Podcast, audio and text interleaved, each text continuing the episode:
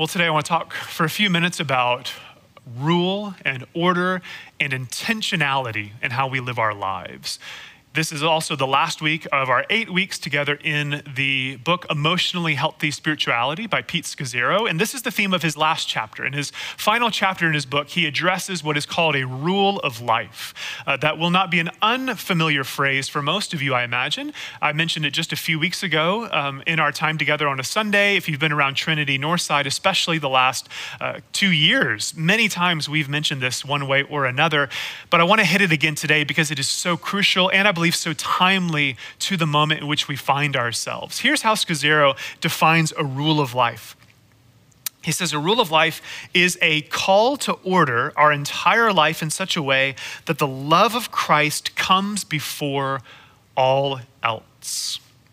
And I find that really helpful because even in mentioning the word rule, some of us may be a little put off by that word or feel like it brings up certain religious uh, connotations or memories of previous church encounters in which that was a really negative thing. It brings up a, a sense of uh, oppression or maybe some uh, just uh, bad connotations for you. Um, but uh, Scazzero is really helpful because he redeems that word for us. He helps seat that word in its context. And he says rule is actually a word that comes from a growing growing vines. Rules closely associated with a trellis. And he says a trellis is a support system that helps a vine grow upward. And I think that's a fantastic way to think of a rule. If you have a rule of life, it's like you have a support system that helps you grow into the woman or the man that you are meant to be. It is a support system that helps you become who you're supposed to be. And so we don't bury the, rule, the, the lead here. Here's what I want us to think on today What rules rule your life? If I could ask you a single question today, especially in this time of pandemic, what rules rule your life? Because we are six months into this pandemic now, and there are certain rules, certain rhythms of life that have long gone out the window, and yet there are others that have stayed. We all have a rule of life. The question is, what rules rule your life? Your morning coffee rule likely has not gone out the window even in a time of pandemic. Your necessity of making food and meals for your children, making lunch for your kids, that rule has not gone out the window. It's still a part of who you are. Your evening ritual of watching Netflix has not gone out the window or playing video games, whatever it is, those habits are so deeply ingrained often for many of us that even in a challenging season, in a time of pandemic, they still uh, stick around. And so it's not that we're opposed to rules but it's the content of those rules that seem to be ever evolving. And at times we embrace, and at times we hold at arm's length. For example, if a week before this pandemic began, you resolved to get fit and you were going to start Whole 30 and have a new spring, it was the spring of the new you, uh, likely with the pandemic, when it hit, you made it to about day eight or nine uh, before that went long out the window. Why? Because that was an aspirational rule. That rule was aspirational. It was not at the core of who you are, but it was something you wanted to be true. And here's the thing when we are pressed, when things press in upon us, usually the things that are most at the periphery are the first to go. The things that are at the core of who we are, that are deeply solidified and ingrained in our being, those things stay. Those things persist even when outside forces press upon us. Because that's the thing with rule, with rhythm. Uh, sometimes we change it on our own initiative. We say, I want to take on a new rhythm. I want to mix it up in this season of life. And sometimes seasons call for different rules and for different rhythms. Other times, those rules are forced upon us whether we want it to or not. If someone betrays you, betrays your trust in an intimate relationship, overnight, the rules that define that relationship have changed. If you are diagnosed with a severe medical condition or a severe allergy, your relationship to health and to wellness and to medicine and food, all of those rules, they change overnight. And I say that because whatever your life may look like for all of us over the last six months, in one way or another, the fact of this pandemic has meant an outside force, an outside reality has been pressed in and pressed upon us to such an extent that all of us have had our rules changed and upended in some way, shape, or form. This is just simply an unavoidable reality. I think if any of us thought this was just going to be a passing thing, like we could hold our breath and go underwater and let the wave crash over us and we come up to sunny skies on the other side. I think for most of us, that ship has sailed. That, that moment is long past. We realize this is settling in. Uh, it's not funny anymore, the way in which maybe we tried to find some humor in it. I saw a meme this week, actually, a coronavirus meme. Yes, those are things, a little niche market on the internet. But uh, if you know Rudolph Duque, he's my go to source for, um, for memes, coronavirus memes. It's really his sweet spot. Uh, he's a parishioner here, and he posted one this week that just had me laugh out loud because it said, uh, Do you remember the, the phase of the virus when it was the, uh, the Joe Exotic and the stimulus check phase. Don't you miss those days? Because now everything's just dark and bleak. Like, and, and we laugh at that because there's a sense of humor to it, but it also kind of hurts a little because it feels true. Like that feels like a lifetime ago and it's kind of hard now and it's dark and confusing and whatever uh, humor or escape frankly we found in those moments we're weary now, and our anxiety continues to grow, and our questions about reentry and our questions about school for our kids and work and the financial vulnerabilities that we've had, our health vulnerabilities, all of these are mounting and growing to a point at which we're just tired and we're weary, and our rules and our rhythms have changed so much so that for most of us, major parts of our life are unrecognizable today to what they were six months ago. And this is especially true in our life of faith, in our life as Christians. And we can, we can laugh about this, we can dismiss these realities, but if I could be honest with you and, and sincere as a pastor, as a spiritual father in some sense to this family of faith, my heart is burdened for us. My heart is heavy for you and the state of your life with Christ because a rule of life at its best is meant to keep Jesus Christ at the center. Scazzero reminds us that everything we do revolves around Christ. And yet, I wonder how much of our Christian rhythms, how much of our practice of our faith has been upended and gone out the window. And if we don't have a rule of life centered on Jesus Christ, you and I are going to drown, and our faith is not going to make it out the other side some version of who we are will make it out the other side because you cannot be a human being without a rule. The question is, as I said at the beginning, what rules are going to rule your life? I read an article this week put out by the Barna Group. The Barna Group uh, researches Christians and Christian behavior, and they put an article out where they had surveyed the habits of Christians this year in the months of April and May across the country really interesting study. And what they found is church going Christians who were regularly in church before the pandemic in the months of April and May, one in three of them had entirely stopped going to church. One out of three Christians in America have stopped going to church entirely, either in person or virtually. Whatever their community's invitation into life together looks like, one in three of them have stopped entirely. That, uh, that article also said 50% of millennials, which is a large portion of our church family, 50% of millennials have not participated in a single church service since the pandemic hit let me be clear here. Whenever in my life I've been in church and someone in my position starts throwing out stats about uh, church attendance or church decline, usually that is tied with some kind of uh, guilt laden appeal for money and for you to come to church. Uh, I don't want your money.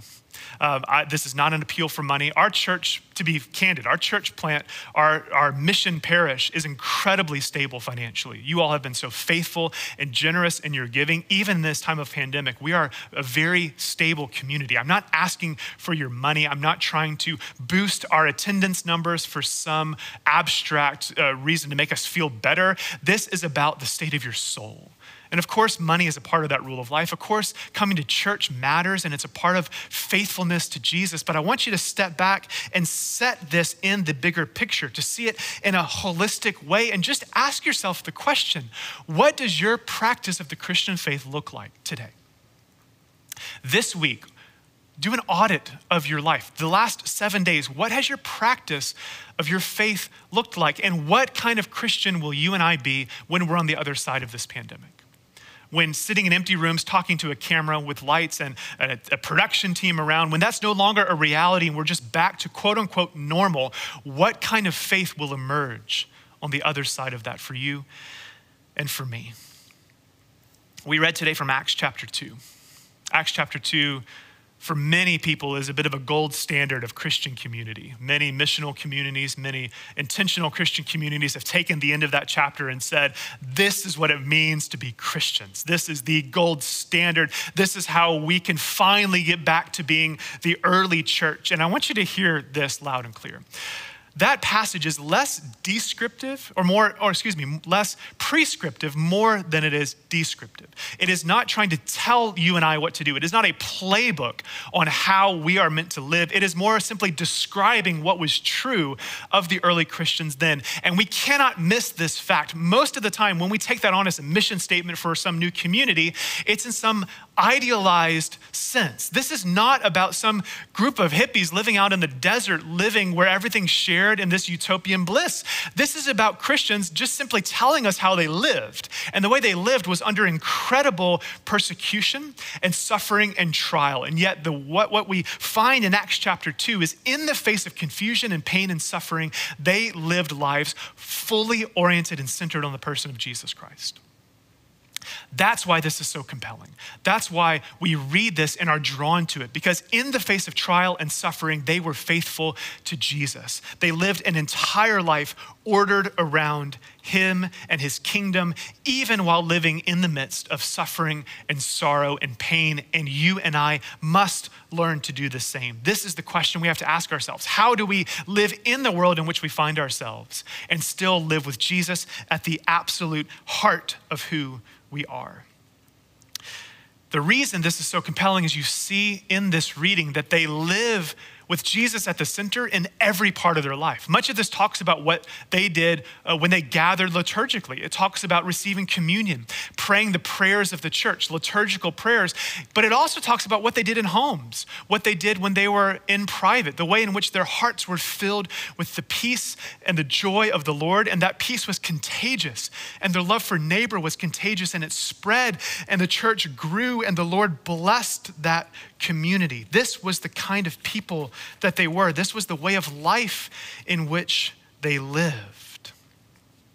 And so we have to ask ourselves how do we do this?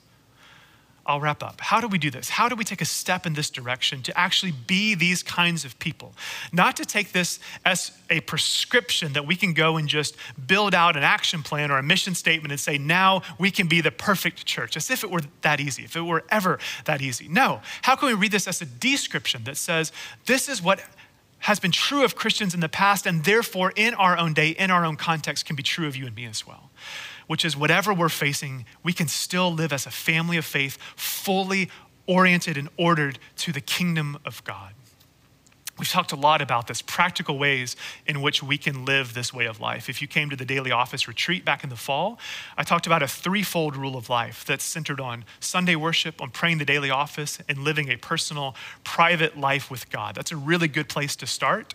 Here's another way to think of it. If, if you want to kind of add to those or kind of think of them in slightly different terms, I was talking to some of the other pastors at Trinity this week, and we were kind of saying there is, for us in this moment at Trinity, four key ways in which we can take a step in this direction, to take a step in building out a rule of life. Because that's all I'm asking you to do, is to take a step in that direction. My temptation would be to take three months, six months to build out and craft the most perfect rule of life the world has ever seen. The problem is, as I'm building and crafting that, I can put my faith on the shelf. What I'm asking you to do is not neglect your faith, but live out the essentials where you are in this moment.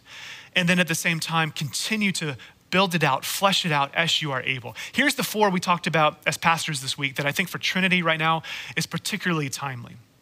Four ways, four essentials of living by a rule of life as a Christian. The first is Sundays. Come to church. Come receive communion. If you are a part of the Northside community, as your pastor, I am asking you to be here, to be present and receive communion. If you and I are able to go to Kroger and get eggs and milk and bread, you and I are able to come to church socially distanced in a healthy, safe way and come and receive what is the very lifeline of our life with God, which is His body and blood, to come and receive the Eucharist. If you take your faith seriously, that is the center of your rule of life in this season. The second is this just as the early church gathered in corporate ways, they also had smaller spaces in which they centered their life on Christ. So, first is Sundays, second is small groups. Some of you are involved in neighborhood groups that were existing before this pandemic hit. Uh, there are other ways, though, if you've not been a part of a small group, to get connected. This fall, as we get into the school year, into the fall season, we're going to at Trinity have a few different ways for you to get involved in a small group. Uh, we're going to have a small group discussion around uh, racial justice and what it means for the church to respond to the injustice in our community. We're going to have a Bible study that tracks along for several weeks with our teachings on Sundays. And you can either get some friends together and join those as a small group, or you as an individual can just sign up and you'll be added into a group. There is no excuse to not have your faith extend into the weekdays of your life, to have that also be a part of who you are. So, Sundays, small groups. The third is personal devotion. And this is kind of where I would add in uh, the two things we talked about in the rule of life both praying with the church, but also a private way of life. And so, personal devotion is the daily office. Read the Bible with our church family, pray the prayers of the church with our family, but also have an unseen life with God. Practice that presence of God in your everyday waking moments as you clean, as you cook, as you work. Be attentive to the work of the Holy Spirit in your life. And then, lastly, love of neighbor. And so, Sundays, small groups, personal devotion, and love of neighbor. This is the fourth essential for you right now. And we're trying to find ways to encourage you as a church family to do that with our partnerships with Presencia, with Los Vecinos de Buford Highway. Some of those have been challenged with this pandemic, but we continue to try and find ways to press in. Uh, but you don't need me to tell you a date and a time to be somewhere to love your neighbor you, wherever you are, can love and live your life for the good of others and to give your life away as a gift. So be bold and take on love of neighbor, love of others as an essential part of your life with God in this season. We'll leave it there for this week. As this is our last Sunday in EHS, I'm going to give Pete Scazzero the last word. The last two sentences of his book, literally as he finishes book, his book, I think is a really helpful place for us to land this conversation today and to carry it into our week, this coming week. Here's what he says It is my prayer that God give you the courage to faithfully live your unique life in Christ and may love invade you. It will never fail to teach you what you must do. Father, would you invade us with your love as individuals, as the family of God here at Trinity Northside? Would you invade us with your love? And as you do, would you teach us what to do?